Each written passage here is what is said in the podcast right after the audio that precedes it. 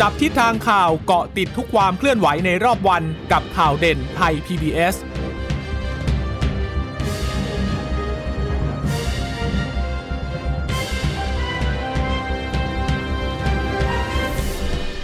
สวัสดีค่ะ ต้อนรับสู่ข่าวเด่นไทย PBS นะคะ เราพบกันเป็นประจำทุกวันจันทร์ถึงศุกร์บ่ายๆ แบบนี้ค่ะ อัปเดตข้อมูลข่าวสารที่เกิดขึ้นในรอบวันกับดิฉันจีราชาตาเอี่ยมรัศมี วันนี้กับคุณพึ่งนภา แต่ว่าเดี๋ยวติดภารกิจอยู่เล็กน้อยนะคะ เดี๋ยวคุณพึ่งนภาตามเข้ามานะคะ วันนี้เรายังคงเกาะติดสถานการณ์โควิดกันอยู่ สถานการณ์น้ำเองก็ต้องติดตามนะคะ แล้วในวันนี้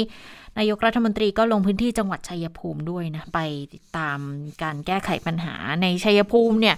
สถานการณ์ก็ยังคงอยู่นะคะ ยังยังมีน้ำท่วมอยู่ในพื้นที่อำเภอเมือง ที่โรงพยาบาลชัยภูมิ ก็ยังต้องทำเป็นเหมือนเป็นสะพานทางเดินนะคะ เชื่อมเข้าไปในโรงพยาบาล เพราะว่าระดับน้ำก็ยังไม่ลดดียังมีผลกระทบที่เกิดขึ้นอยู่นะคะนะเดียวกันเรื่องของการเมืองก็น่าติดตามนะหลังจากที่มีการเปิดประเด็นกันในเรื่องของอกำหนด จำกัดปีการเป็นนายกรัฐมนตรีนะคะว่าจะนับช่วงไหนอะไรยังไงถึงแม้ว่า จะมีการให้ความเห็นมาจากอดีตตุลาการศาลรรัฐธรรมนูญ ก็เชี่ยวชาญในเรื่องของรัฐธรรมนูญนะคะว่า ก็ในเมื่อรัฐธรรมนูญกำหนดใช้ในปี 2560 ก็น่าจะต้องนับจากปี 2560 เป็นต้นไปนะคะนั่นก็หมายความว่าถ้านายกรัฐมนตรีจะลงแข่งขันลงชิงชัยทางการเมืองเนี่ยก็มีโอกาสได้อยู่แหละ นะคะ แต่เรื่องของโควิด ก็ยังเป็นสถานการณ์ที่เรายังคงต้องติดตามอย่างต่อเนื่องนะ วันนี้ติดเชื้อรายใหม่ 1414 คนค่ะ หายป่วยเพิ่มอีก 11,580 คน แต่ว่ายังอยู่ระหว่างการรักษาเนี่ยจะอยู่ที่ 115,423 คนนะคะ ผู้เสียชีวิตวันนี้รายงานเพิ่มอีก122 คน ตอนนี้เสียชีวิตสะสมแล้ว 16,620 คนนะ ส่วนการติดเชื้อสะสมเนี่ยจะอยู่ที่แต่แต่ล้านหกแล้วค่ะ คือตอนนี้เนี่ยอยู่ที่หนึ่งล้านห้าแสนเก้าหมื่นหนึ่งพันแปดร้อยยี่สิบเก้าคน พรุ่งนี้มรืนนี้ พรุ่งนี้แหละน่าจะแตะที่ล้านหกแล้วนะคะ ทีนี้เนี่ยการรักษาออยู่ในโรงพยาบาลแสนกว่าคนจะเป็นที่โรงพยาบาล เลยคือกลุ่มสีเหลืองสีแดงเลยเนี่ย35,628 คน โรงพยาบาลสนามจะอยู่ 79,795 คนนะคะ อาการหนักยังคงอยู่ที่ 3,232 คนใส่เครื่องช่วยหายใจ 729 คน ซึ่งในกลุ่มของอาการหนักใส่เครื่องช่วยหายใจเหล่านี้นะคะ ตอนนี้จะเป็นการติดตามตัวเลขตรงนี้กันเพิ่มมากขึ้นแล้วเพราะว่า มันจะค่อนข้างเป็นตัวสะท้อนที่ชัดเจนว่าสถานการณ์เนี่ยกำลังอยู่ในขาลงแล้วจริง ๆ นั่นก็คือ 3,000 กว่าคนเนี่ยถ้าเทียบกับช่วงที่พีคหนักๆ5,000 กว่ากว่านี่ก็ถือว่าเป็นสถานการณ์ที่คลายตัวขึ้นเยอะนะคะ ดังนั้นศักยภาพในการรักษาพยาบาลก็จะช่วยได้เพิ่มมากขึ้นนะคะอ่าคุณพึ่งนภามาแล้วค่ะขออภัยคุณผู้ชมนะคะติดสัมภาษณ์นิดนึงนะคะค่ะ ถ้าไปดูแนวโน้มการผู้ป่วยอย่างที่บอกว่าลดลงนะคะ ยอดผู้ป่วยในต่างจังหวัดแม้จะเพิ่มขึ้น แต่ก็มีทิศทางที่ลดลง ส่วนพื้นที่ชายแดนใต้เมื่อวานคุณเชตาก็ตั้งข้อสังเกตมาว่าเอ๊ะช่วงนี้เนี่ยมันสูงขึ้นต่อเนื่องนะ โดยเฉพาะในพื้นที่แถวยะลาจังหวัดใต้นราธิวาสนะคะก็สอดคล้องกับยอด ATK ที่พบนะคะ ที่ขณะนี้พบการติดเชื้ออยู่ในกลุ่มอายุน้อยเป็นส่วนใหญ่ แต่ตราการเสียชีวิตเป็นกลุ่มผู้สูงอายุนะคะค่ะะทีนี้ถ้าเราไปดู 10 อันดับตัวเลขผู้ติดเชื้อในประเทศ โอ้ ลดลงมากเลยค่ะ คุณจะตาคุณผู้ฟังค่ะ กรุงเทพมหานครปกติเนี่ยที่รายงานทุกวันทุกวันเนี่ยสองพันกว่าใช่ไหมสามพันเดี๋ยวนี้เขาลดลงมาแล้วนะคะ วันนี้เหลือแค่หนึ่งพันห้าร้อยเจ็ดสิบเก้าคนค่ะ แต่ว่าชนบุรีอันดับสองก็ยังเยอะอยู่นะคะเจ็ดร้อยเจ็ดสิบสองคน สมุทรปราการก็ลดลงมาบ้างแล้วห้าร้อยแปดสิบเจ็ดคน ระยอง 545 คนนะคะ แต่ถ้าไปเป็นนราธิวาสอยู่อันดับ 6 เลย 485 คน ยะลานี่ก็เยอะอยู่ 452 คนนะคะะเพราะฉะนั้นจะเห็นว่าตัวเลขที่น่าเป็นกังวลก็คือตัวเลข 4 จังหวัดพื้นที่ชายแดนภาคใต้นี่แหละนะคะ การติดเชื้อก็ยังคงเป็นกลุ่มก้อน อย่างเช่นที่ประจวบเนี่ยก็ติดเชื้อในโรงเรียนในสิบนะคะลงผลไม้โรงงานแล้วก็ในคลัสเตอร์งานศพ อันนี้ก็ต้องระวังนะคะ เพราะว่างานแต่งเนี่ยอาจจะไม่ค่อยได้มี เพราะว่าบางคนอาจจะแต่งแล้วก็อาจจะมันเป็นงานเป็นงานดีแต่แต่ว่างานศพบางทีเนี่ยบางทีอาจจะต้อง จำเป็นจะต้องไป เพราะฉะนั้นก็ต้องระวังเรื่องของคลัสเตอร์งานศพด้วยที่ยังมีรายงานเข้ามาอย่างต่อเนื่องนะคะแล้วก็มีการรายงานคลัสเตอร์ในจังหวัดจันทบุรีสงขลาด้วยนะคะ ก็มีก็บอกว่าให้งดจัดเลี้ยง งดรับงดรับประทานอาหารร่วมกัน ส่วนพื้นที่ทางภาคใต้ก็ต้องดูในเรื่องของเทศกาลกินเจด้วยเขามีการจัดงานใหญ่ตรงส่วนนี้ด้วยนะคะ อะยอดรวมคุณเจตาก็รายงานไปเรียบร้อยแล้วนะคะค่ะ ทีนี้มาดูผู้เสียชีวิตนิดนึงนะคะ 122 คนเนี่ยจะมีผู้ชาย 59 ผู้หญิง 63 เป็นคนไทย 120 เมียนมา 2 คนนะคะ อายุค่ากลางจะอยู่ที่ 68 ปีก็ยังถือว่าเป็นอายุที่สูงอยู่นะคะ แต่ว่าถ้าเป็นช่วงอายุเนี่ย ตั้งแต่ 26 ถึง 92 ปี แล้วก็มีผู้ที่ตั้งครรภ์เสียชีวิตอีกหนึ่งคนด้วยกันนะคะ เป็นที่ที่ชัยภูมิด้วย ประเด็นก็คือไม่ได้รับวัคซีนค่ะ แล้วก็ปัจจัยเสี่ยงในการติดเชื้อคือติดเชื้อจากคนที่รู้จักแล้วก็คนในครอบครัวดังนั้น ตรงนี้ก็ยังคงต้องเน้นย้ำอยู่อยู่นะคะ ในกลุ่มของอหญิงตั้งครรภ์ 12 สัปดาห์ขึ้นไปเนี่ย ถ้าเป็นไปได้เข้ารับการฉีดวัคซีนนะ ไม่ต้องรอคิวด้วยเพราะว่าออตอนนี้เนี่ย ค่อนข้างที่จะรณรงค์พยายามให้ไปฉีดกันเยอะๆนะคะ ตอนนี้หลายพื้นที่หลายจังหวัดเลยเขาเริ่มมีการให้ให้ walk in กันเพิ่มมากขึ้นด้วยนะ ต้องติดตามเรื่องของการฉีดในแต่ละจังหวัดของตัวเองกันดูนะคะ ทีนี้ยอดฉีดวัคซีน พูดถึงยอดฉีดวัคซีนเนี่ยประเทศไทยทำได้ดีขึ้นเรื่อย ๆ แล้วนะคะ ตอนนี้พอวัคซีนเขาส่งเข้ามาเรื่อย ๆ แล้วนะคะ เมื่อวานนี้ได้ไปอีก7 0 0แสนกว่าคนนะคะ7 2 0 0 0 0 ไม่ใช่คนต้องเป็นโดสค่ะ 726,800 กับอีก 5 โดสนะคะเข็มที่ 1 จะอยู่ที่ 249,452 คน เข็มที่ 2 จะฉีดได้อีก 422,848 คน ก็เข็มที่ 3 อีก 50,000 กว่า ดังนั้นรวมแล้วเมื่อวานเฉพาะเมื่อวานก็ฉีดได้ตั้ง 70,000เอ่อ700,000กว่าคนเลยนะ อันนี้ก็เป็นเป็นเรื่องที่ น่าดีใจนะคะกับกับการเร่งให้วัคซีนที่เกิดขึ้นในขณะนี้ แล้วมันเป็นปัจจัยสำคัญด้วยที่ทำให้ตัวเลขของการติดเชื้อเนี่ย คือโดยเฉพาะในเรื่องของการเจ็บป่วยรุนแรงเข้าโรงพยาบาลเนี่ยลดลงอย่างมีนัยยะสำคัญเลยนะ อันนี้ก็เป็นเป็นเป็น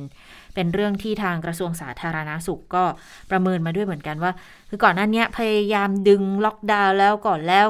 ดึงตัวเลขอะไรลงกันแล้วไม่ลงสักทีเนี่ย แต่มันเพิ่งจะมาลงเอาในช่วงนี้เนี่ยมันเกิดจากอะไรทั้งๆทที่เราก็คลายล็อกแล้วคลายล็อกรอบนี้คือถ้านับตั้งแต่ต้นกันยาเนี่ยมันก็มันก็เกือบเดือนก็แสดงว่ามันเข้าสู่ช่วงของตัวเลขคลายล็อก สองสัปดาห์แรกแล้วใช่ไหมคะ มันก็มาปูดเอาตรงนี้เนี่ย ตอนมันก็ยังไม่ได้เพิ่มขึ้นสูงเท่าไหร่ ก็เลยบอกว่าสาเหตุส่วนหนึ่งก็เป็นเพราะเรื่องของการให้วัคซีนนี่แหละ ที่ระดมกันให้ในช่วงที่ล็อกดาวน์เนาะก็ระดมให้วัคซีนกันค่อนข้างเยอะ ดังนั้นตัวเลขก็เลยช่วยกันได้เยอะนะขณะนี้แหละ ก็ ต้องไปดูแล้วว่าในจังหวัดที่ยังมีการเพิ่มขึ้นของผู้ป่วยเยอะๆเนี่ยน่าจะต้องไปพิจารณาในเรื่องของการให้วัคซีนกันด้วยนะคะในเรื่องของการให้วัคซีนตอนนี้ก็มีการเร่งระดมฉีดวัคซีนให้กับนักเรียนหรือว่าเด็กที่อายุ 12 ปีขึ้นไปนะคะวันนี้ก็เป็นไปตามแผนนะคะที่ได้รับวัคซีนไฟเซอร์มาแล้วนะคะ 2 ล้านโดส จากการสั่งซื้อทั้งหมด 30 ล้านโดส ก็มีรองนายกรัฐมนตรีอนุทิน ชาญวีรกูลก็ไปและคณะผู้บริหารเนี่ยก็คือไปรับมอบวัคซีนที่มาจากสนามบินนะคะ คุณอนุทินก็บอกว่าวัคซีนที่ได้รับมานั้น ก็เป็นไปตามแผนการจัดหานะ แล้วก็เป็นไปตามสัญญาที่ทางผู้ผลิตนั้นได้ให้เอาไว้ในเดือนตุลาคม ที่บอกว่าไทยเนี่ยจะมีวัคซีนไฟเซอร์ไม่ต่ำกว่า 8 ล้านโดส วันนี้เขาก็บอกตรงตามนั้นนะบอกว่า 29 กันยาจะเข้ามา 2 ล้านโดส วันนี้ก็เข้ามาตามนั้นจริง ๆ หลังจากนั้นก็จะทยอยเข้ามาทุกสัปดาห์ค่ะ โดยเป้าหมายแรก คุณอนุทินก็บอกว่าจะฉีดให้กับเด็กอายุ 12 ปีขึ้นไป เพราะว่าวัคซีนยี่ห้อนี้เนี่ยได้มาขึ้นทะเบียนว่าฉีดในเด็กอายุ 12 ปีได้ ส่วนยี่ห้ออื่นกำลังอยู่ระหว่างการขึ้นทะเบียนอยู่นะคะสำหรับเด็กเนี่ยก็จะใช้วัคซีนประมาณ 10 ล้านโดสเศษค่ะ เนื่องจากว่าจำนวนเด็กที่มีอายุตรงตามเกณฑ์เนี่ยมีอยู่ประมาณ 5 ล้านคน การให้บริการก็จะฉีดวัคซีนก็คือจะให้บริการในโรงเรียน ก็มีแผน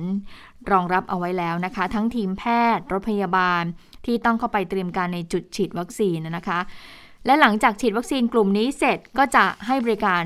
วัคซีนแก่ประชาชนทั่วไป ตามการพิจารณาของแพทย์ และคณะกรรมการที่เกี่ยวข้อง ซึ่งไทยก็เคยให้บริการวัคซีนไฟเซอร์ไปแล้ว1ล้าน5แสนโดสก็พบว่ามีประสิทธิภาพอยู่แล้วก็มีความปลอดภัยนะคะ แล้วกระทรวงสาธารณสุขก็ได้มีการหารือกับทางไฟเซอร์ด้วยถึงการจัดหาวัคซีนในปีหน้า ซึ่งถ้าเกิดพูดถึงวัคซีนในปีหน้าคงจะเป็นรุ่น2แล้วมั้งนะคะนะคะ ก็เป็นเป็นเรื่องที่ต้องมีการคุยกัน ว่าจะมีลักเพราะฉะนั้นแล้วในปีหน้าเนี่ยก็คือจะมีวัคซีนที่หลากหลายชนิดเข้ามา มีทั้งเชื้อตาย มีทั้ง viral vector มีทั้ง mRNA ไปจนถึงชนิดของโปรตีน subunit ที่กำลังพัฒนาโดยทีมคณะเภสัชศาสตร์จุฬาลงกรณ์มหาวิทยาลัยปีหน้าด้วยนะคะ ค่ะ นี่ก็เป็นเรื่องที่น่าสนใจนะ แล้วก็ล่าสุดเนี่ยเห็นมีรายงานบอกว่าทางไฟเซอร์ Inc กับ BioNTech นะคะเขาได้ยื่นข้อมูลการทดลองทางคลินิกขั้นต้นสำหรับการใช้วัคซีนตัวนี้นะคะ ในกลุ่มเด็กอายุ 5-11 ปีแล้วด้วยนะคะ คือเขาจะต้องไปยื่นให้กับ FDA ก่อน คือถ้า FDA ผ่านปุ๊บเนี่ย มันก็เปิดโอกาสที่จะไปยื่นในประเทศอื่น ๆ ได้ด้วยนะคะ ตอนนี้เนี่ย ชาวอเมริกันเขารอคอยกันอยู่ว่าจะเด็กเล็กเนี่ยจะเอายังไงดีจะให้ฉีดยังไงดี เพราะว่าตอนนี้เนี่ยในยะสำคัญเลยก็คือเด็กๆ ติดเชื้อกันเพิ่มมากขึ้น แล้วไปเจอระดับสูงสุดในช่วงเดือนกันยายนด้วย ก็เลยกลายเป็นประเด็นสำคัญปัจจัยสำคัญเหมือนกันนะว่า เด็กๆ ก็ควรจะต้องได้รับวัคซีนด้วยเหมือนกัน อย่างไฟเซอร์ของ b i o n t e c h เอ่อไฟเซอร์ BioNTech เนี่ยค่ะ คือตอนนี้อนุญาตใช้งานกลุ่ม 12-15 ปี กำลังจะได้ละภายในประมาณ 1 เดือน หลังจากที่บริษัทต่างๆ ได้ยื่นขออนุญาต ถ้ายื่นขอในช่วงเวลาเดียวกันเด็กเล็กเขาน่าจะฉีดได้ทันทีในช่วงปลายเดือนตุลาคม อันนี้หมายถึงของสหรัฐอเมริกานะแต่บ้านเราเนี่ยเริ่มทยอยฉีดกันไปแล้วนะคะ ในกลุ่ม range อายุที่เขาขอมาตั้งแต่ต้นด้วยนะ ก็คือตั้งแต่เด็กอายุ 12 ปีขึ้นไปเนี่ย แต่ทีนี้เนี่ย ทางทางต่างประเทศบางทีเขาก็ต้องต้องดูเหมือนกัน เพราะว่าเขาจะยื่นในระดับที่เล็กลงไปด้วยนะ ตั้งแต่ 5 ขวบขึ้นมาเลยนะคะ ก็เป็นอีกหนึ่งความเคลื่อนไหวที่น่าสนใจเหมือนกัน ส่วนเรื่องของเข็ม booster นะ boosterคุณอนุทินก็พูดเหมือนกันนะคะ ก็บอกว่า ตอนนี้เนี่ยที่ทยอยฉีดอยู่ทุกคนอยู่ในช่วงเวลาที่ที่ควรจะได้รับค่ะ โดยเฉพาะคนที่ฉีดซีโนแวค2เข็มมาแล้วตั้งแต่มีนา ตรงนี้ก็จะอยู่ประมาณ 3-4 ล้านคน ในส่วนของซีโนฟาร์ม อันนี้ก็เชื้อตายเหมือนกัน ยังต้องผ่านอนุกรรมการสร้างเสริมภูมิคุ้มกันอยู่ ถ้าเกิดว่าข้อมูลพร้อมข้อมูลเข้ามาก็พร้อมที่จะฉีดให้ค่ะ เพราะอย่างที่บอกเนาะเชื้อตายเหมือนกันแค่เป็นคนละบริษัทผลิต แล้วก็ คนละกลุ่มที่นำเข้าก็คือเอาเข้ามาโดยราชวิทยาลัยจุฬาภรณ์ ซึ่งตรงนี้ทางราชวิทยาลัยก็เก็บข้อมูลอยู่นะ แล้วก็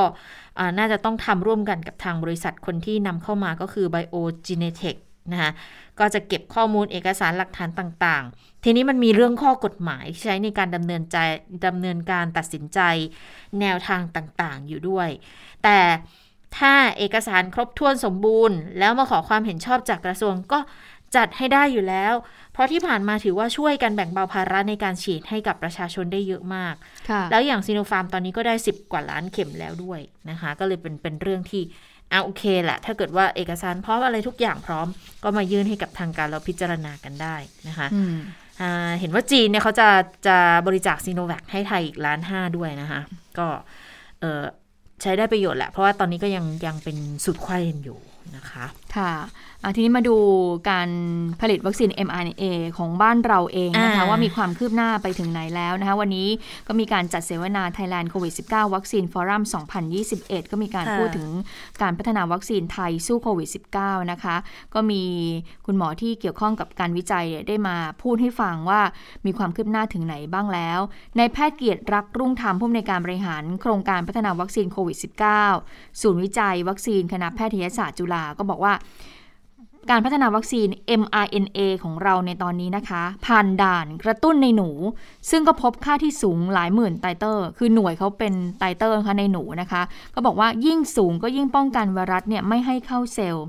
ในลิงเนี่ยได้ประมาณ 5,000 ไตเตอร์ค่ะ โดยขณะนี้เนี่ย กำลังทดสอบในมนุษย์ระยะที่ 1 แล้วก็เข้าสู่ระยะที่ 2 แล้วนะคะ ขณะเดียวกันระหว่างการทดสอบในอาสาสมัคร ก็ได้เตรียมโรงงานเอาไว้ด้วย คือทดสอบไปด้วยเตรียมโรงงานที่จะผลิตด้วยนะคะ ก็คือมีบริษัทที่เป็นพันธมิตรกันก็คือ Bionet Asia แล้วก็บอกด้วยว่าเพื่อความไม่ประมาทค่ะ มีการทำคู่ขนานด้วย คู่ขนานอะไรคะก็คือวัคซีนรุ่น 2 ค่ะ ก็โดยหากรุ่นหนึ่งเนี่ยหากป้องกันข้ามสายพันธุ์ไม่ได้ ก็จะมีรุ่น2ออกมา ก็ถือว่าเป็นเรื่องดีเลยนะคุณชะตา ก็คือว่าทำออกมาแล้วก็ดูว่าเอรุ่น 2 เป็นยังไง เพื่อที่จะเตรียมไว้ในปีหน้านี้ด้วยนะคะ คุณหมอในแพทย์เกียรติยังบอกอยู่ว่า มีคำถามเหมือนกันที่เขาบอกว่า วัคซีนที่กระตุ้นภูมิคุ้มกันสูงเนี่ยมีความหมายจริงหรือไม่ในการป้องกันป่วยและล้มตายได้ คุณหมอก็บอกว่า วัคซีนที่กระตุ้นภูมิคุ้มกันสูง สามารถป้องกันได้คำตอบว่าคือจริง โดยหนูพันธุ์พิเศษที่ใส่โปรตีนให้ไวรัสเข้าเซลล์ได้นั้น เพราะว่าหนูที่ฉีดวัคซีนและไม่ฉีดวัคซีนนะคะสามารถป้องกันหนูรับวัคซีนแม้ได้ปริมาณต่ำสามารถป้องกันการเจ็บป่วยด้วยเจ็บป่วยได้ แล้วก็ป้องกันไม่ให้เชื้อนะเข้าสู่กระแสเลือดได้ 100%เลย และลดปริมาณเชื้อที่ใส่ในจมูก แล้วก็ปอดลงได้มากกว่า 10 ล้านเท่า หากถามต่อว่า ภูมิที่ขึ้นสูงจะตกเมื่อไหร่นั้น ข้อมูลในลิงนะคะ ในปี 63 เดือนกรกฎาคม ซึ่งก็สอดคล้องกับข้อมูลของไฟเซอร์กับโมเดอร์นาจะใช้เวลา 8 เดือนขึ้นไปค่ะ ยิ่งหากเป็นอู่ฮั่นก็จะเกินเป็นปีเลยนะคุณหมอบอกว่าจริงๆเนี่ยภูมิธรรมดาเนี่ยต้องตกไม่ตกเนี่ยจะเรื่องใหญ่ เพราะว่าร่างกายเราเจอสิ่งแปลกปลอมตลอดคือ คือเป็นธรรมดาถ้าเกิดว่าภูมิขึ้นมันก็ต้องมีตกลงอันนี้คือ คุณหมอบอกว่าเป็นเรื่องธรรมดานะคะ ต้องมีเพราะว่าร่างกายเราต้องสร้างภูมิคุ้มกันตลอด หากเราเจออะไรแล้วเนี่ยสร้างตลอดแล้วก็ไม่หยุดร่างกายหรือเลือดเราจะข้นมากแล้วก็จะเป็นโรค เป็นเส้นเลือดอุดตันได้ แม้ว่าในลิงแม้ตก 6 เดือน ภูมิก็ยังสูงอยู่นะคะ อันนี้คุณหมอก็อธิบายในเรื่องของภูมิคุ้มกันเนี่ยนะคะ ทีนี้เมื่อถามต่อบอกว่า ป้องกันสายพันธุ์ที่ข้ามสายพันธุ์ได้หรือเปล่า พวกเดลต้าเบต้าแกมมาทั้งหลายเนี่ยป้องกันได้ไหม คุณหมอก็บอกว่า เอาเลือดที่ฉีดวัคซีนในลิงและหนูเนี่ยเอามาพิสูจน์ในห้องปฏิบัติการนะคะ ก็พบว่าป้องกันสายพันธุ์ได้ทุกสายพันธุ์เลยค่ะ โดยเดลต้าเนี่ยป้องกันได้ดีมาก ยิ่งโดดสูงเลย แม้ภูมิตกก็ยังสูงป้องกันได้หมด ประเด็นปัญหาก็คือว่าวัคซีนกระตุ้นภูมิสูงเนี่ยจะตกช้าต่ำลงจะตกเร็ว เพราะว่าเราไปเจอเชื้อติดง่าย แล้วก็ป่วยเร็วก็คือเดลต้าจึงเป็นประเด็นว่าทำไมจะต้องมีการบูสต์ค่ะอันนี้ก็คืออธิบายให้เห็นว่าทำไมต้องมีการบูสต์นะคะ ส่วนการวิจัยในสาสมัครนั้นนะคะ คุณหมอก็บอกว่าก็ขอขอบคุณทุกท่านเลยนะ เพราะว่าจริง ๆ แล้วเนี่ยเริ่มโครงการเนี่ยมาตั้งแต่กลางเดือนมิถุนายนปี 64 โดยจากการทดลองเฟส 1 และ 2 เนี่ยกลุ่มอายุ 18 ถึง 55 ปีเบื้องต้นเนี่ยนะคะจำนวนอาสาสมัครก็ยังน้อยอยู่ การจะบอกว่าปลอดภัย 100%เนี่ยยังต้องติดตามโครงการขนาดใหญ่อยู่สำหรับผลเบื้องต้นยังไม่เจอผลข้างเคียงรุนแรง ส่วนใหญ่เล็กน้อยแล้วก็ดีขึ้นภายใน 1 วัน แล้วก็ไม่เกิน 2 วันครึ่ง ส่วนใหญ่ก็คือมีอาการหนาวสั่น ปวดกล้ามเนื้ออ่อนเพลีย โดยเฉพาะเข็ม 2 ค่ะ อันนี้ก็เป็นสิ่งที่คุณหมอนั้นได้รายงานผลความคืบหน้าและความก้าวหน้าในการพัฒนา mRNA ที่เราผลิตเองค่ะ ค่ะ ส่วนในเรื่องของการเยียวยากันบ้างนะคะ ก็มีหลายฝ่ายหลายกลุ่มที่จะต้องได้รับการเยียวยากันอยู่ด้วยอย่างเมื่อวานเห็นบอกว่าจะพูดถึงเรื่องของการเยียวยากลุ่มแท็กซี่กลุ่มมอไซค์วินเนาะแต่ยังไม่เห็นเนื้อนะว่า ข่าวมาว่ายังไงดิฉันอาจจะหาไม่เจอเองก็ได้นะคะ แต่ว่าจะมีอีกเรื่องหนึ่งที่มีการให้การเยียวยาไป นั่นก็คือกลุ่มนักเรียนนะคะ เขาก็ต้องได้รับการเยียวยาด้วยเหมือนกันนะ เพราะว่าอย่างน้อยๆขาดโอกาสทางการศึกษาในห้องเรียนเนี่ยแล้วก็ ดังนั้นเวลาเราไม่ได้ใช้อุปกรณ์การเรียนการสอนใดๆก็ตามที่จ่ายเงินไปแล้วเนี่ยนะคะ ดังนั้นก็เลยจะต้องมีการชดเชยให้ด้วยนะคะ มีการเยียวยาให้ให้พ่อให้ให้ให้ผู้ปกครองได้คนละ 2,000 บาทนะคะ ก็มีการเปิดเผยมาบอกว่า วงเงินเยียวยาเนี่ยอยู่ที่ 23,000 ล้าน ให้นักเรียนทุกคนทุกสังกัดคนละ 2,000 คือผู้ปกครองได้รับเต็มไม่หักอะไรทั้งสิ้นเพื่อบรรเทาภาระค่าใช้จ่ายด้านการศึกษา ให้กับนักเรียนนักศึกษาที่กำลังศึกษาอยู่ ในสังกัดกระทรวงศึกษาธิการทั้งภาครัฐภาคเอกชน แล้วก็นอกสังกัดกระทรวงด้วย ตั้งแต่ระดับอนุบาลถึงม .6 เลย อาชีวะก็จะได้เหมือนกันนะคะ ทางคุณตรีนุชเทียนทองรัฐมนตรีว่าการกระทรวงศึกษาธิการก็ได้รายงานให้ที่ประชุมได้รับทราบแล้วบอกว่าอตอนนี้เนี่ยเยียวยาไปแล้ว 10 ล้าน 952,000 คน จากเป้าหมาย 11 ล้าน ดังนั้นก็คิดเป็นร้อยละ 87.8 โรงเรียนในสังกัดกระทรวงศึกษาธิการ ได้รับทั้งหมด 97.75 ที่เหลือมีการทยอยดำเนินการเพื่อส่งมอบกันอย่างต่อเนื่องนะคะส่วนการฉีดวัคซีนก็คืบหน้าไปมากค่ะ ทางกระทรวงสาธารณสุขดำเนินการฉีดให้นักเรียนนักศึกษาในสังกัดของรัฐและเอกชนอายุ 12-18 ปี ล่าสุดนะคะ มีคนที่สมัครใจฉีดวัคซีน3ล้าน6แสน1หมื่นคนจาก5ล้าน4แสน8หมื่นกว่าคนนะคะ ก็เลยคิดเป็นร้อยละ 71.67 ก็จะไปรวบรวมจำนวนเด็กนักเรียนที่ผู้ปกครองให้ความยินยอมเพิ่มเติมด้วย และจะส่งให้กระทรวงสาธารณาสุขเพื่อจัดสรรวัคซีนมาให้ด้วยนะคะ ซึ่งเรื่องของการ ช่วยเหลือเยียวยาเนี่ยนายกกำชับนะ บอกว่าต้องต้องตรวจสอบระบบการจ่ายเงินอย่างใกล้ชิดทุกบาททุกสตางค์เนี่ยต้องถึงมือผู้ปกครองเป็นไปตามวัตถุประสงค์นะขณะเดียวกันในเรื่องของการฉีดวัคซีนเนี่ยทางสาธารณาสุขและศึกษาธิการเองก็ต้องไปสร้างความรู้ความเข้าใจให้กับนักเรียนผู้ปกครองด้วย ว่าฉีดแล้วเนี่ย มีมีความปลอดภัย และวัคซีนที่จัดหามาให้มีความปลอดภัยได้รับมาตรฐานองค์การอนามัยโลกและออยไทยด้วยนะคะ เพื่อให้ได้รับความยินยอมจากผู้ปกครองให้ครอบคลุมมากที่สุดค่ะก็จะได้กลับไปเรียนกันที่โรงเรียนได้เร็วที่สุดนั่นเองนะคะ ค่ะ แล้วก็เอ่อ นอกจากโควิดแล้วนะคะ ตอนนี้ก็ต้องติดตามสถานการณ์น้ำท่วม เพราะว่าหลายพื้นที่ยังได้รับผลกระทบอยู่นะคะ น้ำยังระบายออกไปไม่ได้เลยนะคะ ก็ทำให้ตอนนี้หลายคนก็ต้องใช้ชีวิตท่ามกลางสถานการณ์น้ำท่วม โควิดก็ต้องระวังนะคะ เรื่องน้ำก็ต้องออพบเจออยู่ในตอนนี้ วันนี้นายกรัฐมนตรีก็ควง 5 รัฐมนตรีลงพื้นที่ช่วยน้ำท่วมที่ชัยภูมิค่ะ ก็มีสสชัยภูมิ แล้วก็โคราชนะคะ ก็ตบเท้ารอต้อนรับนายกรัฐมนตรีอยู่ วันนี้นายกเนี่ยก็เดินทางไปพร้อมกับรัฐมนตรีว่าการกระทรวงมหาดไทย แล้วก็มีคุณสุชาติชมกลิ่น รัฐมนตรีกระทรวงแรงงาน มีคุณชัยวุฒิธนาคมานุสรรัฐมนตรี DAS แล้วก็คุณอนุชานาคาสายรัฐมนตรีประจำสำนักนายกรัฐมนตรีแล้วก็มี รัฐมนตรีช่วยว่าการกระทรวงคมนาคมนะคะ คุณอธิรัตน์รัตนาเศรษฐ์โอ้ในหลังๆ นี่เห็นคุณอธิรัตน์เนี่ยก็ไปกับนายกบ่อยเหมือนกันเนาะนั่นน่ะสิตอนแรกเนื้ออยู่ในกลุ่มสี่ชอเออหลังๆก็จะเห็นนะคะอันนี้ก็มีการพูดกันเหมือนกันบอกว่า เป็นการวัดกำลังครั้งที่สองเป็นการวัดว่า ความนิยมของนายกเนี่ยยังยังยังได้ใจสสในพักอยู่หรือเปล่าอันนี้ก็ต้องติดตามไปแต่ว่าทาง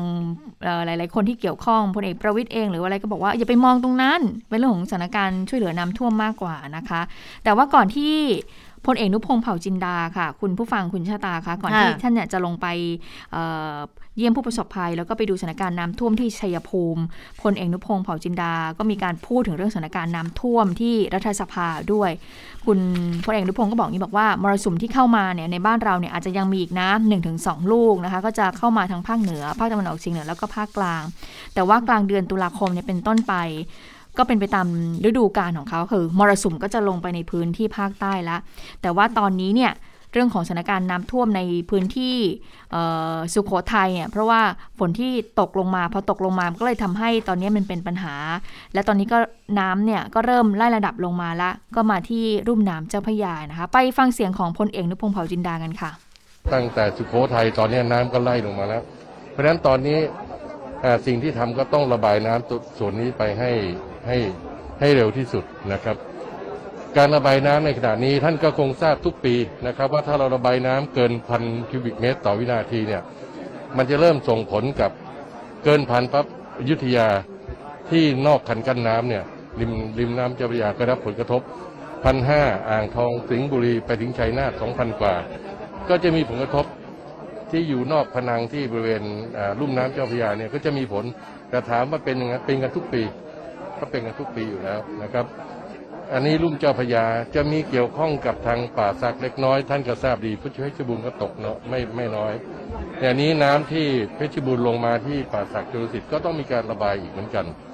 นะครับ ในส่วนอื่นๆของประเทศนั้นนะครับ ก็จะมีตกเหมือนกันเป็นบางพื้นที่นะครับ เช่นทางตะวันออกเฉียงเหนือโคราชเราก็ทราบ ชัยภูมิก็หนัก มันเป็นพื้นที่เป็นพื้นที่นะครับ อืม แล้วก็พลเอกนุพงศ์ก็บอกว่า แต่ว่าจะน้ำท่วมใหญ่เหมือนปี 54 หรือเปล่านะคะ ก็บอกว่าจะไม่เกิดแหละ แม้ว่าจะมีเข้ามาอีก 1-2 ลูกก็ตามนะคะ ในในช่วงนี้ ซึ่งถ้าเราระบายน้ำได้ตามแผนเนี่ยก็คิดว่าไม่มีปัญหาอะไรนะคะ อันนี้ก็เป็นเรื่องของการบริหารจัดการ ค่อยๆ มีการผลักดันน้ำเร่งระบายน้ำนะคะ ประชาชนอาจจะได้รับผลกระทบบ้าง โดยเฉพาะที่อยู่ริมฝั่งริมตลิ่งนะ แต่ก็พยายามที่จะเข้าไปช่วยเหลืออยู่ค่ะ ค่ะ ส่วนอีกเรื่องหนึ่งที่มีการสอบถามกันอยู่เหมือนกันนะ ก็คือ การลงพื้นที่ของนายกรัฐมนตรีเนี่ยมีการโยงประเด็นเรื่องของการเมืองด้วย เพราะวันนี้นายกไปชัยภูมินะคะพลเอกอนุพงศ์ก็บอกว่า โอ้ไม่อยากพูดถึงเรื่องการเมืองนะคะ เพราะว่าการลงพื้นที่ของนายกเนี่ยไปดูความเดือดร้อนไปให้กำลังใจคนปฏิบัติงาน แล้วก็กำชับให้การดูแลประชาชนให้ดีที่สุด ประชาชนจะได้ไม่รู้สึกว่าถูกทอดทิ้ง ให้ประชาชนเขาได้รู้สึกว่าไม่ได้ทอดทิ้ง ได้ดูแลเอาใจใส่นะคะ แล้วก็ผู้สื่อข่าวก็ถามเหมือนกันความสัมพันธ์พี่น้องสามปอบเป็นยังไง ก็บอกไม่ได้ตอบไม่ได้ตอบคำถามนี้นะคะ ว่าเป็นยังไงบ้างนะคะ ค่ะ ส่วนสถานการณ์น้ำที่สุโขทัยตอนนี้เห็นบอกว่าน้ำที่อยู่ทางเหนือเหนือๆเนี่ยตอนนี้ก็ไล่มาถึงที่นครสวรรค์แล้วนะคะค่ะประชาชนก็ได้รับผลกระทบแล้วนะคะ แต่ว่าที่นครสวรรค์เนี่ยเขาก็มันก็จะมีเขื่อนเจ้าพระยาเนี่ยคอยที่จะกำกับดูแลกลไกในการควบคุมการบริหารจัดการน้ำอยู่วันนี้ จับตาสถานการณ์ก็พูดคุยกับรองเลขาธิการสำนักงานทรัพยากรน้ำแห่งชาติอยู่เหมือนกันค่ะก็มีการถามคำถามนี้ไปเหมือนกันใช่ไหมคะว่าเอ่อทางสถานการณ์ทางชัยภูมิเป็นยังไงนะคะ ทางพื้นที่ทางภาคเหนือไล่ลงมาจากสุโขทัยเป็นยังไงบ้าง ซึ่งทางคุณสำเริงแสงผู้วงเนี่ยรองเลขาธิการสำนักงานทรัพยากรน้ำเอ่อรองเลขาธิการทรัพยากรน้ำแห่งชาติก็บอกว่า ตอนนี้ก็กำลังบริหารจัดการอยู่ค่ะนะคะ โดยเฉพาะ ในพื้นที่ที่น้ำตอนนี้เนี่ยไล่มาอยู่ที่จังหวัดนครสวรรค์แล้ว ไปติดตามฟังเสียงกันค่ะ ปริมาณน้ำที่มีอยู่ทุกวันเนี้ยกลไกที่ใช้ในการจัดการก็คือเขื่อนเจ้าพระยาที่ชัยนาทค่ะวันนี้น้ำหลักๆ เริ่มทยอยมานครสวรรค์เรียกว่ามาถึงเขื่อนเจ้าพระยาแล้ว เขื่อนเจ้าพระยาเป็นตัวควบคุมกำกับว่าจะกดบานลงเพื่อให้น้ำไหลน้อย ออกซ้ายขวาได้แค่ไหน วันนี้เอ่อที่เขื่อนเจ้าพระยาเองอะก็มีการระบายน้ำเพิ่มจาก เมื่อวันก่อนไป วันนี้ระบายมาถึงเอ่อ2,700 กว่าลูกบาศก์เมตรต่อวินาทีก็ตกเอ่อถ้าพูดถึงปริมาณน้ำโดยรวมก็ปีวันหนึ่ง200 กว่าล้าน นั่นคือพยายามจะผ่อนทิ้งเพื่อลงทะเลไปให้ได้ค่ะแต่ส่วนหนึ่งก็ไม่ได้ระบายมาทั้งหมดนะครับค่ะส่วนหนึ่งก็ผลักลงไปตะวันออก ก็เช่นไปลงบริส่วนของเอ่อแม่น้ำท่าจีนไปคลองมะขามท่าอู่ทองอย่างเงี้ยเป็นต้นค่ะในส่วนฝั่งภาคตะวันตกเนี่ย ก็ลงแม่น้ำท่าจีนก็จะไปเจอพื้นที่ที่เขาก็จะมีอืมฝนอยู่บ้างเหมือนกันนี่แหละค่ะพื้นที่และที่สำคัญสุพรรณนะฝั่งตะวันตกเนี่ยใช่ครับตอนนี้ในเมืองสุพรรณก็ท่วมแล้วค่ะแล้วฝนตกทางฝั่งสุพรรณก็ค่ะเป็นมีพอสมควร ก็เลยต้องผลักไปพอสมควรค่ะแบ่งส่วนหนึ่งมาลงเจ้าเจ้าพระยา อีกส่วนฝั่งตะวันออกที่จะไปส่วนไปไปผ่านปตรมโนรมก็ไม่ค่อยสะดวกนักถ้านั้นก็ไปก็ไปเจอลบบุรีอีกอืมก็เป็นการแบ่งส่วนให้เป็นค่ะไปได้ แล้วที่สำคัญก็คือว่าเจ้าพระยาที่ผ่านเขื่อนเจ้าพระยาเนี่ย วันเนี้ยยังไม่เกินความจุของแม่น้ำเจ้าพระยาค่ะยกเว้นพื้นที่ลุ่มต่ำบริเวณค่ะแถวอยุธยาที่เราเคยเจอประค่ะจำเทพเทพผงเพงบางบานเงี้ยค่ะคือพื้นที่ลุ่มต่ำเนี่ยเอ่อสองฝั่งของแม่น้ำเจ้าพระยา เราจะมีคันกั้นน้ำครับค่ะจากตลิ่งไปถึงคันกั้นน้ำเนี่ย พื้นที่เหล่านี้จะเจออืมท่วม50เซนบ้าง1เมตรบ้างเมตร50บ้าง แต่ก็จะมีการแจ้งเตือนต่อหน้า เอยก่อนหน้าว่าค่ะตำบลนี้เขตริมตลิ่งตรงนี้บ้านหลังนี้ ชุมชนนี้ระดับน้ำจะขึ้นวันไหนค่ะนะครับซึ่งมีการแจ้งเตือนว่าเริ่มมีการทยอยวันนี้แถวอยุธยาก็เริ่มค่ะน้ำล้นตลิ่งแล้วอืมนะครับพื้นที่ลำลุ่มต่ำที่เราเจอนั่นแหละเอ่อสถานการณ์ที่มีวันนี้ฝนไม่เติมแล้ว คาดว่าค่ะฝนจะน้อยไปจนอย่างน้อยถึงวันที่สี่ค่ะถ้าจะมีฝนข้างบนก็ไม่มีอืมก็เป็นการเคลียร์น้ำเฉยๆเพื่อให้ออกไป ก็คาดว่าอยู่ในช่วงสักประมาณ 2 สัปดาห์ค่ะสถานการณ์น่าจะคลี่คลายในส่วนนี้ครับอืมสองสัปดาห์บางคนอาจจะบอกว่าเร็วไปนะอ่าฮะแต่ถ้าคนในพื้นที่ที่เขาได้รับผลกระทบนะเขาบอกว่าช้านะ เพราะแต่ละอ่าวันที่ผ่านไปเนี่ยมันยาวนานเสียเหลือเกินนะคะสำหรับเอ่อผู้คนที่มีน้ำเนี่ยเข้าท่วมบ้านเรือนนะคะ ซึ่งผู้สื่อข่าวของเราเนี่ย คุณจิรพรคำผพันธ์เขาวันนี้เขาไปค่ะปักหลักอยู่ที่นครสวรรค์อย่างเมื่อสักครู่เนี้ยคุณสำเริงบอกแล้วใช่ไหมคะบอกว่าตอนนี้น้ำที่ทางเหนือเนี่ยมารวมกันที่นครสวรรค์แล้วนะคะ อย่างเอ่อประชาชนที่อยู่นครสวรรค์เขาบอกว่าเขาก็ได้รับแจ้งเตือนนะ แต่ว่าแจ้งเตือนแล้วเนี่ยยกของขึ้นที่สูงแล้ว มันก็ไม่พอค่ะคุณชะตาค่ะก็คือคาดว่ามันจะขึ้นสูงเท่าไหร่ก็คือก็คือยกจะติดติดเพดานแล้ว ปรากฏว่าพอกลับมาค่ะ ปรากฏว่าข้าวของที่หนุนสูงมันก็ล้มหมดเลยเพราะว่ากระแสน้ำเนี่ยไหลแรงอืมมากนะคะ ต้องไปฟังเสียงของชาวบ้านคนนี้ที่ได้รับผลกระทบกันค่ะ มันหมดเลยอะค่ะ เราเจอปัญหาโควิดมาก่อนหน้านี้นะคะแล้วก็มาเจอเนี่ยค่ะ สุดๆเลยอะพี่สายทานมีเวลาเตรียมตัวนานแค่ไหนคะจากที่เขาบอกว่าน้ำจะมาเพราะเราเรารู้จากรับอ่า รับแจ้งจากทางเทศบาลนะคะหนึ่งวันค่ะหนึ่งวันเราก็เตรียมตัวเราก็หนุนทุกอย่าง เราก็คิดว่ามันจะพ้น แต่ทีนี้น้ำมันมาเยอะเลยจังหวัดน้ำป่ามันมาด้วยนะคะน้ำป่ามันมาด้วยและน้ำเขื่อนตะเคอมันก็มาด้วยอะค่ะ มันก็เลยหนักและบ้านเราเป็นอยู่ติดคลอง เวลาน้ำมามันก็จะเป็นบ้านที่โดนก่อนและก็โดนหนักค่ะ คือเราเจอผลกระทบจากโควิดด้วย ใช่ก็ยังไม่ได้ฟื้นตัวเลยังยไม่ได้ฟื้นตัวลย เรามาเจอน้ำท่วมครั้งนี้ ใช่ค่ะคิดว่าจะตั้งหลักได้อีกนานไหมคะ จะฟื้นตัวได้นานขนาดไหนคะ ก็จะ มันก็ไม่เหมือนยังไงล่ะ มันไม่แน่ใจนะคะเราแต่เราก็ทำเต็มที่ เราต้องทำให้เต็มที่ เพราะว่าเราต้องอยู่กับมันให้ได้อะค่ะ พี่สายทานค่ะวันนี้เราเราเรากลับเข้ามาบ้านอีกครั้งหนึ่งสภาพของที่เราเทิร์นไว้ตอนนี้โหล้มเลยเลยนะนาดเลยค่ะ คุณผู้ชมคะ นี่เป็นความพยายามของเราแล้วที่จะพยายามหนุนมัน ใช่ค่ะ เราเราพยายามสุดแล้วค่ะ เราหนุนสุดแล้ว หนุนเกือบ เกือบถึงเพดานแล้วอะค่ะ คือมันได้แค่นี้ค่ะ และร่องน้ำคือบ้านเรามันเป็นร่องน้ำด้วยค่ะ แล้วน้ำมันมาแรงมาก ถนนด้านหลังขาดอะค่ะ ถนนด้านหลังประขาเมิดนความเสียหายแล้วประมาณเท่าไหร่คะที่บ้านประเมินความเสียหายก็เป็นล้านนะคะ โอ้ฟังแล้วใจไม่ดีนะคะเขาไม่ทันจริง ๆ นะ ถึงแม้ว่าจริง ๆ ก่อนหน้านี้ก็พยายามมีคำเตือนกันอยู่แหละ อย่างที่เอ่อเสียงของผู้ได้รับความเดือดร้อนเนี่ยเขาก็บอกเหมือนกันว่า ก็เตือนเตือนมา แต่บางทีมันมันไม่ไหวอะ่ะมันไม่ทันนะคะค่ะอาจจะกระชั้นชิดไหมหรือว่าน้ำมาเร็วกว่าที่คาดเกินไปหรือเปล่านะคะ ดังนั้นก็เลยค่อนข้างได้รับความเดือดร้อนกันเยอะเหมือนกัน แล้วนอกเหนือจากพื้นที่เจ้าพระยาเองแล้วเนี่ยสิ่งที่จะมาเติมก็คือการระบายออกมาจากทางป่าสักด้วย เมื่อวานเนี่ยเขื่อนป่าสักออกเออกรมชนออกคำเตือนนะคะ ว่าจะต้องเพิ่มการระบายน้ำเขื่อนป่าสักแล้ว เพราะว่าถ้าไม่รีบระบายเนี่ย เดี๋ยววันที่ 30 เต็มแน่นอน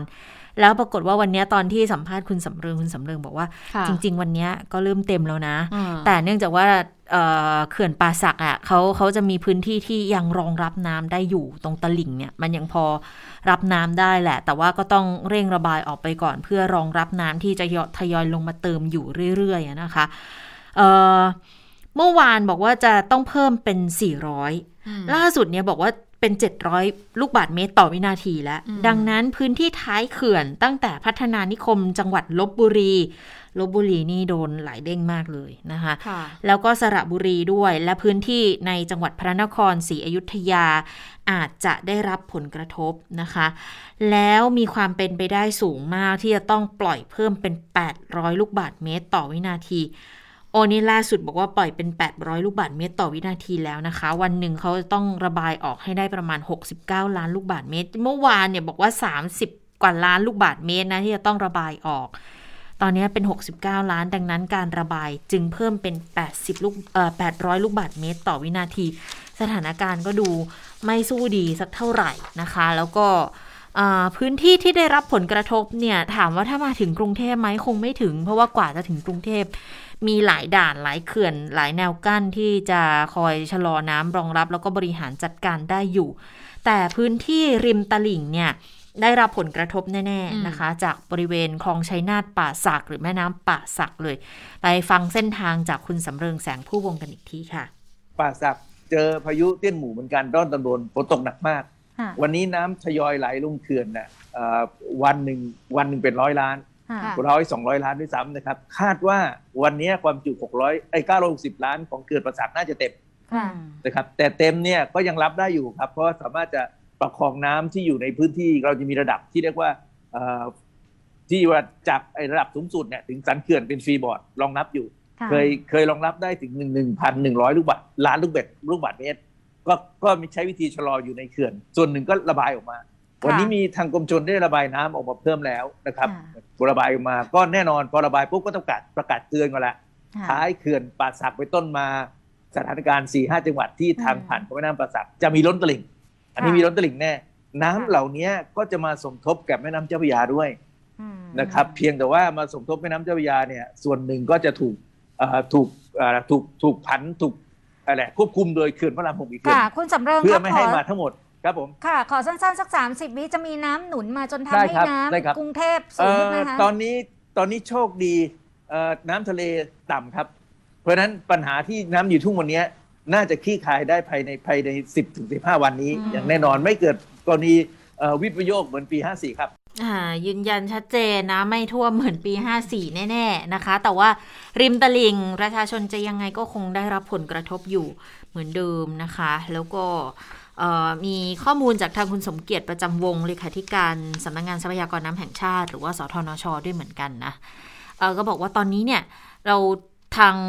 กอนชค่ะ กองอำนวยการน้ำแห่งชาติที่เป็นหน่วยงานที่ตั้งขึ้นมา เพื่อดูแลในเรื่องของสถานการณ์เนี่ยนะคะ ก็บอกว่าต้องติดตามสถานการณ์น้ำแบบเร่งด่วนกันแบบรายชั่วโมงเลยนะ ปริมาณน้ำจะดูที่ 4 เขื่อนหลักลุ่มเจ้าพระยา ภูมิพลเนี่ย น้ำยังได้อีกเยอะค่ะ ตอนนี้ยังอยู่ที่ 47%ของความจุรวมเท่านั้นเองสิริกิจยิ่งเยอะกว่านั้นอีกยังรองรับได้มาก ๆ เลย เพราะว่ายังน้ำอยู่ที่ร้อยละ 43 ของความจุ แต่ที่เยอะหน่อยคือแควน้อยนะคะตอนนี้เนี่ยปริมาณน้ำ 85%ของความจุแล้ว ส่วนป่าสักชนลสิทธิ์ที่พูดกันเมื่อสักครู่นี่แหละค่ะ ตอนนี้ 83%ของความจุ แต่ว่าระดับน้ำในเขื่อนป่าสักเนี่ย เนื่องจากเขาขึ้นขึ้นอย่างรวดเร็วดังนั้นก็ต้องติดตามอย่างใกล้ชิด คืออ่างก็ไม่ได้ไม่ได้ว่าใหญ่มากนะคะ หลักไม่ถึงพันล้านเนี่ยที่แบบเอ่อไม่ถึงพันล้านลูกบาศก์เมตรในระดับกักเก็บนะส่วนสถานการณ์ตามลุ่มน้ำปิง ที่กำแพงเพชร แล้วก็ที่นครสวรรค์ตอนนี้มีสัญญาณที่ดี เพราะว่าระดับน้ำเริ่มลดลง แล้ว น้ำที่เข้านครสวรรค์ก็เริ่มลดลง ส่วนน้ำน่านค่ะที่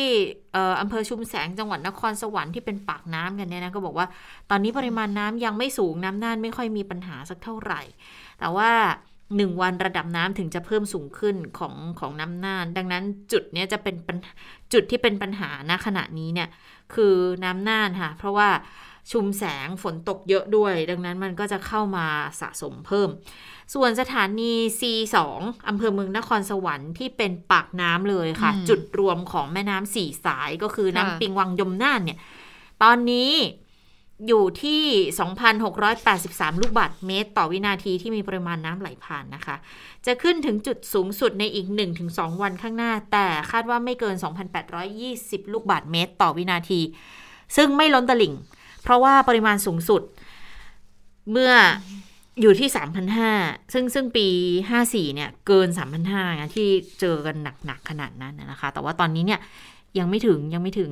ยังได้อีกเยอะอยู่ แต่บางพื้นที่ที่ตลิ่งต่ำๆเนี่ยนะคะ เขาจะได้รับผลกระทบ เพราะว่าปริมาณน้ำอีก 1-2 วัน จะสูงขึ้น แล้วเดี๋ยวจะต้องผลักดันไประบายออกทางฝั่งตะวันออกและตะวันตกกันด้วยนะคะ ก็จะต้องดันเข้าชัยนาทป่าสักนั่นแหละ แต่ทีนี้ชัยนาทป่าสักพอมาเจอการระบายออกมาจากเขื่อนป่าสักชลสิทธิ์อีกเนี่ยก็ต้องดูนะว่าจะจะผลักดันออกไปได้มากน้อยแค่ไหนนะคะ เพราะว่ายอมรับเลยบอกว่าทางฝั่งตะวันออกเนี่ยต้องต้องต้องปรับลดลง เข้าคลองชัยนาป่าสักเนี่ยต้องปรับลดลง เพราะว่าท้ายน้ำก็ปริมาณน้ำมากนะดังนั้นก็ มีปัญหาเรื่องนี้ก็ต้องขอกรมชนค่ะ ให้ปรับลดการระบายจากเขื่อนป่าสักลงไปอีกแต่ดูเหมือนจะไม่ทันนะ เพราะว่าก็ต้องเอาออกจากเขื่อนป่าสักไปอยู่เหมือนกันก็ต้องรองรองรับนี่แหละ น้ำก้อนใหม่ที่จะเข้ามาเติมอีกนี่แหละค่ะ ค่ะ และส่วนสถานการณ์น้ำที่ได้รับผลกระทบจากเขื่อนป่าสักหนึ่งในนั้นก็คือที่ลบบุรีนะคะที่ตอนนี้ก็มีปัญหาอยู่โดยเฉพาะในอำเภอชัยบาดาลและอำเภอบ้านหมี่ ก็ผู้สื่อข่าวของเราก็มีอีกท่านหนึ่งเขาก็อยู่ที่นั่นด้วยก็ได้พูดคุยกับคุณยายที่ได้รับผลกระทบนะคะ คุณยายก็บอกว่าก็ต้องลุยน้ำออกมาข้างนอกเลยนะออกมาก็ถามว่ามีกับข้าวกับปลาทำยังไงล่ะก็บอกว่าก็ต้องทำแหละจะให้ทำยังไงล่ะ มันก็ต้องหาทางทำกินในบ้านให้ได้นะ ไปฟังเสียงคุณยายท่านนี้กันค่ะ หนักไม่ยายในบ้านนะในบ้านมันก็หนักเลยท่วมหมดเลยเพียงเขานี่ โอ้กินข้าวกินปลายังไงล่ะไม่ออกไปอยู่ข้างนอก อ่ากินข้าวกะ ต้องกินจนได้แหละหิวก็ต้องทำกินจนได้แหละ อืมแต่ว่าก็ยังอยู่ได้อยู่เนาะอยู่ได้อยู่ แต่ก็อยู่ได้อยู่กับอย่างทุลักทุเลลุยน้ำทำกับข้าวลุยน้ำทำแต่ก็กลัวไฟอยู่นี่แหละกลัวกลัวไฟช็อตไฟช็อตเออเขาไม่ได้ตัดไฟบางบางจุดยังไม่ได้มีการตัดกระแสไฟฟ้าดังนั้นก็เลย กลัวเหมือนกันว่าจะเกิดไฟฟ้าช็อตนะคะแต่หลายคนก็ ห่วงข้าวห่วงของไงบางทีคือเข้าออกมันก็ไม่สะดวกนะก็ตัดสินใจยังอยู่บ้านกันต่ออยู่นะคะ แต่ว่าก็มีปัญหาในเรื่องของอาหารการกินอยู่เหมือนกันนะ ที่ยังคงประสบเหตุกันอยู่เยอะๆณขณะนี้นะคะ ส่วนการลงพื้นที่ของนายกรัฐมนตรีที่บอกว่าไปชัยภูมินะคะ ที่เขาบอกว่าจะรอเช็คชื่อจะมีใครบ้างเนี่ย เบื้องต้นชัดเจนก็คือจะมีรัฐมนตรี 5 คนที่ลงไปด้วยเนาะ บิ๊กป๊อกก็ไปนะคะพลเอกอนุพงศ์เผ่าจินดา คุณสุชาติชมกลิ่น ก็เป็นเซตเดิมที่ไปลงพื้นที่ที่เพชรบุรี ก็จะมีคุณชัยวุฒนาคมานุสร DS ไปด้วย มีคุณอนุชานาคาสายไปด้วยนะคะ แล้วก็คุณอธิรัตน์รัตนเศษไปด้วยนะคะ รัฐมนตรีช่วยคมนาคมที่บอก ก็ลงพื้นที่ไปไป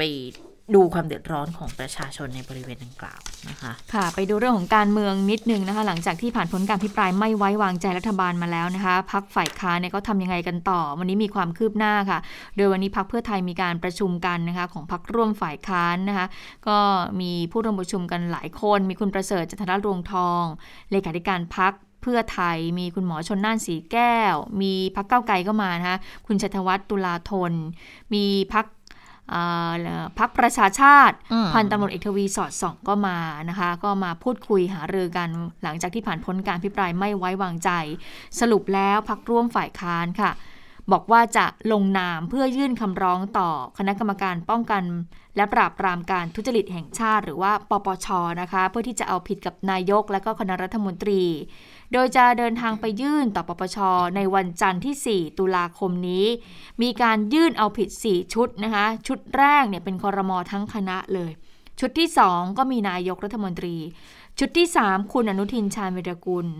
ชุดที่ 4 มีคุณเฉลิมชัยศรีอ่อน ก็โดนด้วยนะคะอืมก็ยื่นเอาผิด 4 ชุดเลยนะคะ ในส่วนประเด็นที่จะยื่นนั้นนะคะ เกี่ยวกับเรื่องของการบริหารจัดการวัคซีนทั้งหมด 3 เรื่อง เช่น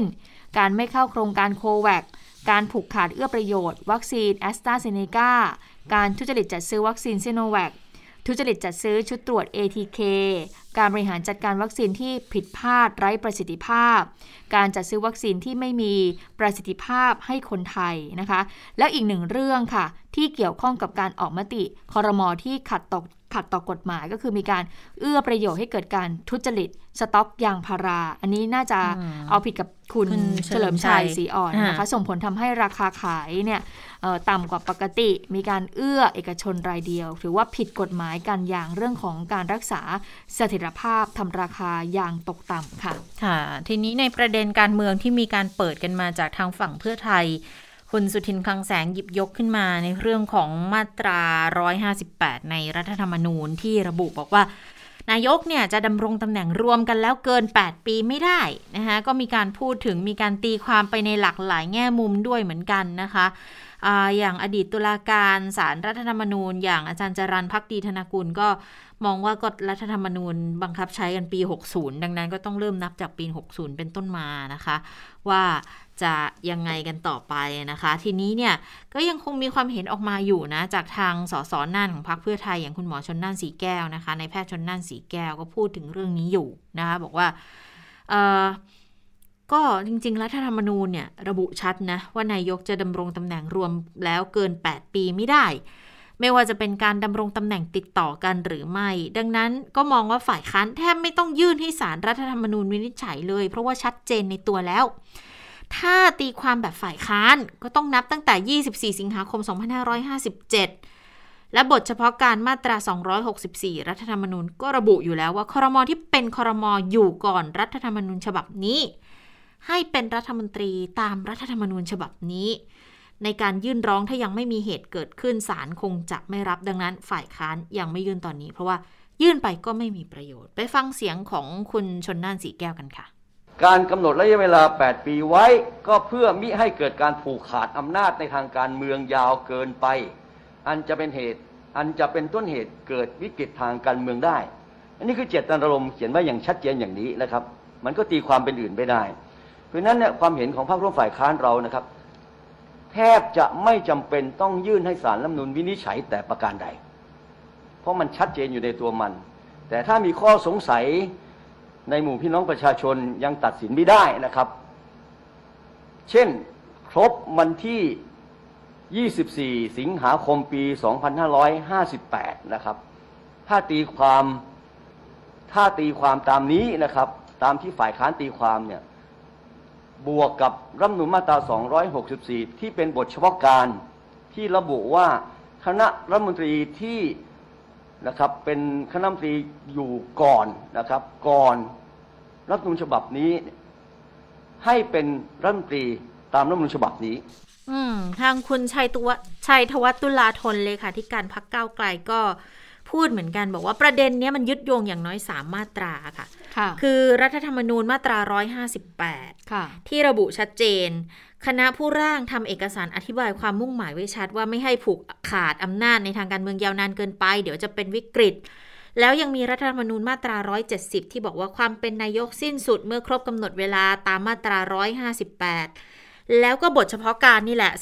264 ที่คุณชนน่านหยิบยกขึ้นมาเนี่ยนะ บอกว่ามันมีประเด็นสำคัญ 2 เรื่อง คือ 1. คอรมอที่ดำรงตำแหน่งก่อนรัฐธรรมนูญประกาศ ให้เป็นรัฐมนตรีตามรัฐธรรมนูญฉบับนี้ หมายความว่าคุณดำรงตำแหน่งก่อนอืมรัฐธรรมนูญปี 60 แต่ให้ถือเป็นรัฐมนตรีภายใต้รัฐธรรมนูญปี 60 ทีนี้ 2. ถ้าดูบทเฉพาะการมาตรานี้มีการยกเว้นลักษณะต้องห้าม และเหตุที่ต้องพ้นจากตำแหน่งรัฐมนตรี แต่ไม่ได้บอกเลยว่าจะมีการอันไหนที่จะไปยกเว้นมาตรา 170 ได้ เรื่องนี้ฝ่ายค้านก็เลย คิดว่าเขาไม่ต้องยื่นใด ๆ ทั้งนั้น เพราะมีความชัดเจนในตัวอยู่แล้วนั่นเองค่ะ ค่ะก็คงต้องติดตามกันต่อนะคะกับการที่ยื่นเอาผิดกับนายกรัฐมนตรีในเรื่องนี้นะคะค่ะเอาละค่ะ ได้เวลาสถานการณ์ในต่างประเทศแล้วนะคะสวัสดีค่ะคุณสาวรักษ์ค่ะ สวัสดีค่ะ คุณผู้ฟังสวัสดีทั้งสองท่านค่ะอ่าวันนี้ไปดูที่ญี่ปุ่นกันนะคะค่ะได้ตัวว่าที่นายกรัฐมนตรีคนใหม่เรียบร้อยแล้วนะค่ะแม้ว่าคนนี้จะไม่ใช่ตัวเต็งนะคะ คือก่อนหน้านี้มีการสำรวจความเห็นแล้วก็ ดูแนวโน้มนะคะ ว่าใครจะได้เป็นหัวหน้าพัก LDP คนใหม่ ก็คือถ้าใครได้เป็นหัวหน้าพักเนี่ย ก็คือจะได้เป็นนายกรัฐมนตรีไปด้วยโดยปริยายนะคะ ปรากฏว่าคนที่ได้เนี่ยนะคะ คือนายฟูมิโอะคิชิดะอายุ 64 ปีนะคะ จริง ๆ ตอนที่มีการโหวตเหมือนกับเป็นการสำรวจความเห็นเบื้องต้นเนี่ย คนนี้ได้อันดับ2นะนะคะ แต่ปรากฏว่าไปๆมาๆนะคะ ก็ได้รับการ คัดเลือกนะคะให้เป็นหัวหน้าพักเสรีประชาธิปไตยหรือ LDP ก็จะขึ้นมาทำหน้าที่แทนนายโยชิฮิเดะซูงะค่ะ ที่ประกาศว่าเขาจะไม่ไม่ขอลงสมัครชิงตำแหน่ง หัวหน้าพักต่อไปก็เท่ากับจะขอสละตำแหน่งนายกรัฐมนตรีนั่นเองนะคะ ทีนี้ตอนนี้เนี่ยก็ค่อนข้างแน่นอนแล้วนะคะ เหลือแต่พิธีกรรมที่เหลือก็คือว่า 4 ตุลาคมนี้ค่ะ ก็จะต้องมีการรับรองในสภาก็ คิดว่าไม่มีปัญหาน่าจะผ่านเพราะ LDP นี่ก็ครองเสียงข้างมากอยู่แล้วนะคะ ก็จะเป็นผู้นำคนใหม่ของญี่ปุ่น 4 ตุลาคมนี้ แล้วก็ 28 พฤศจิกายนนี้นะคะ คาดว่าจะมีการเลือกตั้งทั่วไปอีกครั้งหนึ่งนะคะ ก็สำหรับประวัติคร่าวๆนะคะของว่าที่นายกรัฐมนตรีคนใหม่ของญี่ปุ่นก็เคยเป็นอดีตรัฐมนตรีต่างประเทศ แล้วก็ประสบการณ์การทำงานเนี่ยเป็นนักการธนาคารมาก่อนนะคะ แล้วก็นโยบายการหาเสียงของเขาเนี่ยก็เน้นไปที่การใช้นโยบายเอ่อนโยบายทุ่มงบประมาณมหาศาลค่ะ เพื่อกระตุ้นเศรษฐกิจของญี่ปุ่นที่ได้รับผลกระทบจากโควิด -19 นะคะ แล้วก็แน่นอนการขึ้นมาเป็นผู้นำประเทศในตอนนี้ไม่ว่าจะเป็นประเทศไหนนะ ก็ต้องเผชิญกับความท้าทายทั้งนั้นนะคะ ไม่ว่าจะเป็นเรื่องของภาวะเศรษฐกิจที่ซบเซาจาก เศรษฐกิจที่มันแย่มาก่อนหน้านี้ แล้วก็การระบาดของโควิด -19 นะคะไหนจะปัญหาเรื่องของออการแผ่ขยายอิทธิพลของชาติมหาอำนาจอย่างจีนและสหรัฐอเมริกาในภูมิภาคนี้ ไหนจะเรื่องความสัมพันธ์ที่ร้าวฉานระหว่างเกาหลีสองฝ่ายที่ญี่ปุ่นก็ต้องถูก ดึงเข้าไปเกี่ยวด้วยตลอดเวลานะคะ ทั้งหมดนี้ก็คือความท้าทายของว่าที่ผู้นำคนใหม่ของญี่ปุ่นนะคะ ก็ต้องติดตามกัน ชื่อของเขานะคะจนต้องจำไปอีกสักหลายเดือนแหละนะคะถ้าผลการเลือกตั้งพฤศจิกายนนี้ไม่ออกมาพลิกโผนะคะฟูมิโอะคิชิดะนะคะว่าที่นายกรัฐมนตรีคนใหม่ของญี่ปุ่น ส่วนที่สหรัฐอเมริกาค่ะ อีกไม่กี่วันข้างหน้านี่ต้องมานั่งลุ้นกันอีกแล้วนะคะ อาจจะต้องมี government shutdown กันอีกรอบหนึ่งนะคะ เพราะว่าวันที่ 30 กันยายนนี้เป็นวันสิ้นสุดปีงบประมาณของอเมริกา นะคะ และประเด็นเนี่ยก็คือว่าตอนนี้เนี่ยมันมีการพิจารณาร่างกฎหมายเพิ่มเพดานหนี้สาธารณะ ซึ่งตอนนี้เนี่ยออฝั่งของพรรคริพับลิกันกับเดโมแครตเนี่ยก็กำลังถกเถียงกันอยู่นะคะ คือเดโมแครตเนี่ยต้องการให้วุฒิสภาผ่านร่างนี้ ก็คือให้ขยายเพดานหนี้ออกไปอีกนะคะ แต่พรรคริพับลิกันเนี่ยก็ไม่เห็นด้วย แต่อันนี้เป็นปรากฏการณ์ที่ ปกติมาก คือเกิดขึ้นบ่อยครั้งมาก ๆนะคะ ซึ่งอะเอาเป็นว่าในกรณีเลวร้ายที่สุดคือไม่สามารถตกลงกันได้นะคะ ร่างกฎหมายฉบับนี้ไม่ผ่านความเห็นชอบจากสภา สิ่งที่จะเกิดขึ้นก็คือ หน่วยงานราชการทั้งหลายที่ที่จะต้องขออนุมัติงบประมาณเนี่ยนะคะ บางส่วนเนี่ยจะต้องหยุดทำงานทันที ตั้งแต่วันที่หนึ่งตุลาคมนี้เป็นต้นไป เพราะถือว่าเป็นวันเริ่มต้นปีงบประมาณใหม่นะคะ ยกตัวอย่างเช่น พวกที่ทำงานอุทยานแห่งชาติ พิพิธภัณฑ์อะไรแบบนี้พวกนี้ก็คือเวลาเกิด government shutdown ทีไรอะ่ะก็ต้องหยุดงานทุกที เพราะว่ารัฐบาลเนี่ยยังไม่ไม่ได้รับการอนุมัติให้แบบเอาเงินออกมาจ่ายเงินเดือนให้กับเจ้าหน้าที่ของรัฐบาลในส่วนนี้นะคะ ก็บอกว่ามันเป็นปัญหาที่เกิดขึ้นเป็นระยะระยะตลอดสิกว่าปีที่ผ่านมาเนี่ยเกิดภาวะ government shutdown เนี่ยหลายรอบ รอบล่าสุดนะคะเกิดในยุคของโดนัลด์ทรัมป์นะคะช่วงปลายปี 2018 ถึงต้นปี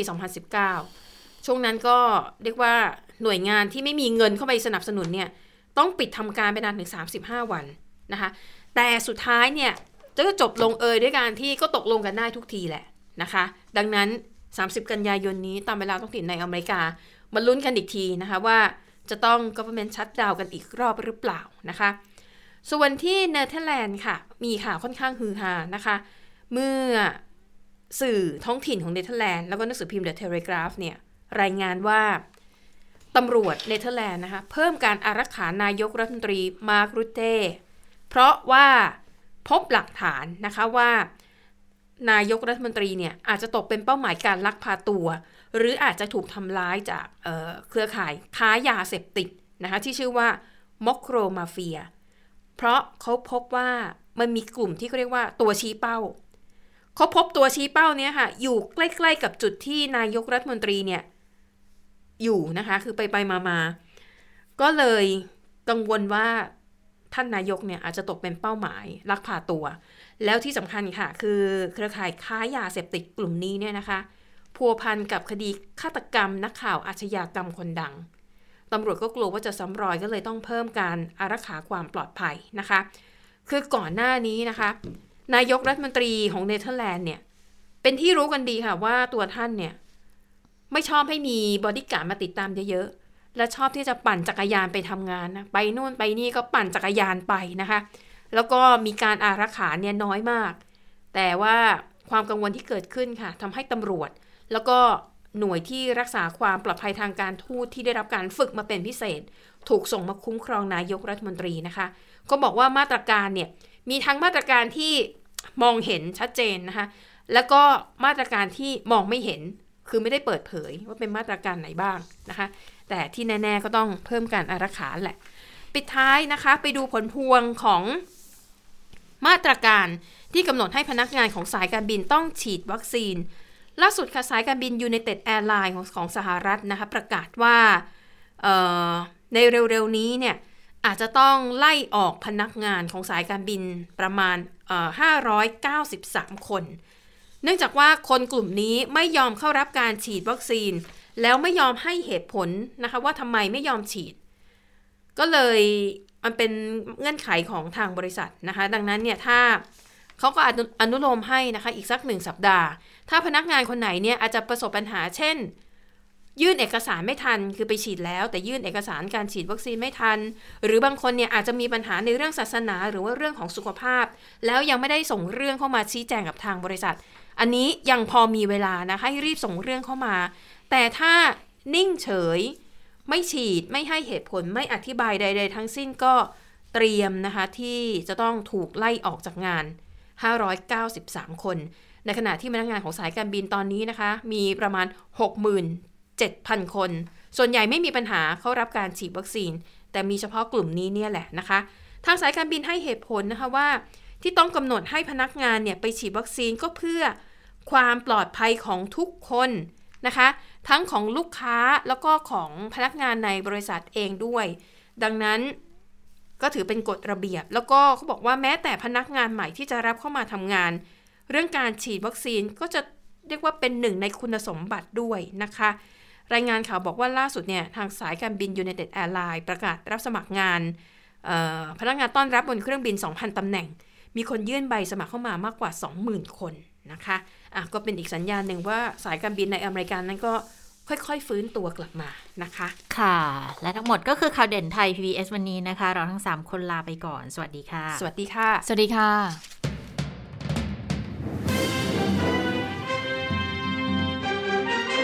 ติดตามข่าวเด่นไทย PBS ได้ทุกวันจันทร์ถึงศุกร์เวลา 15 นาฬิกา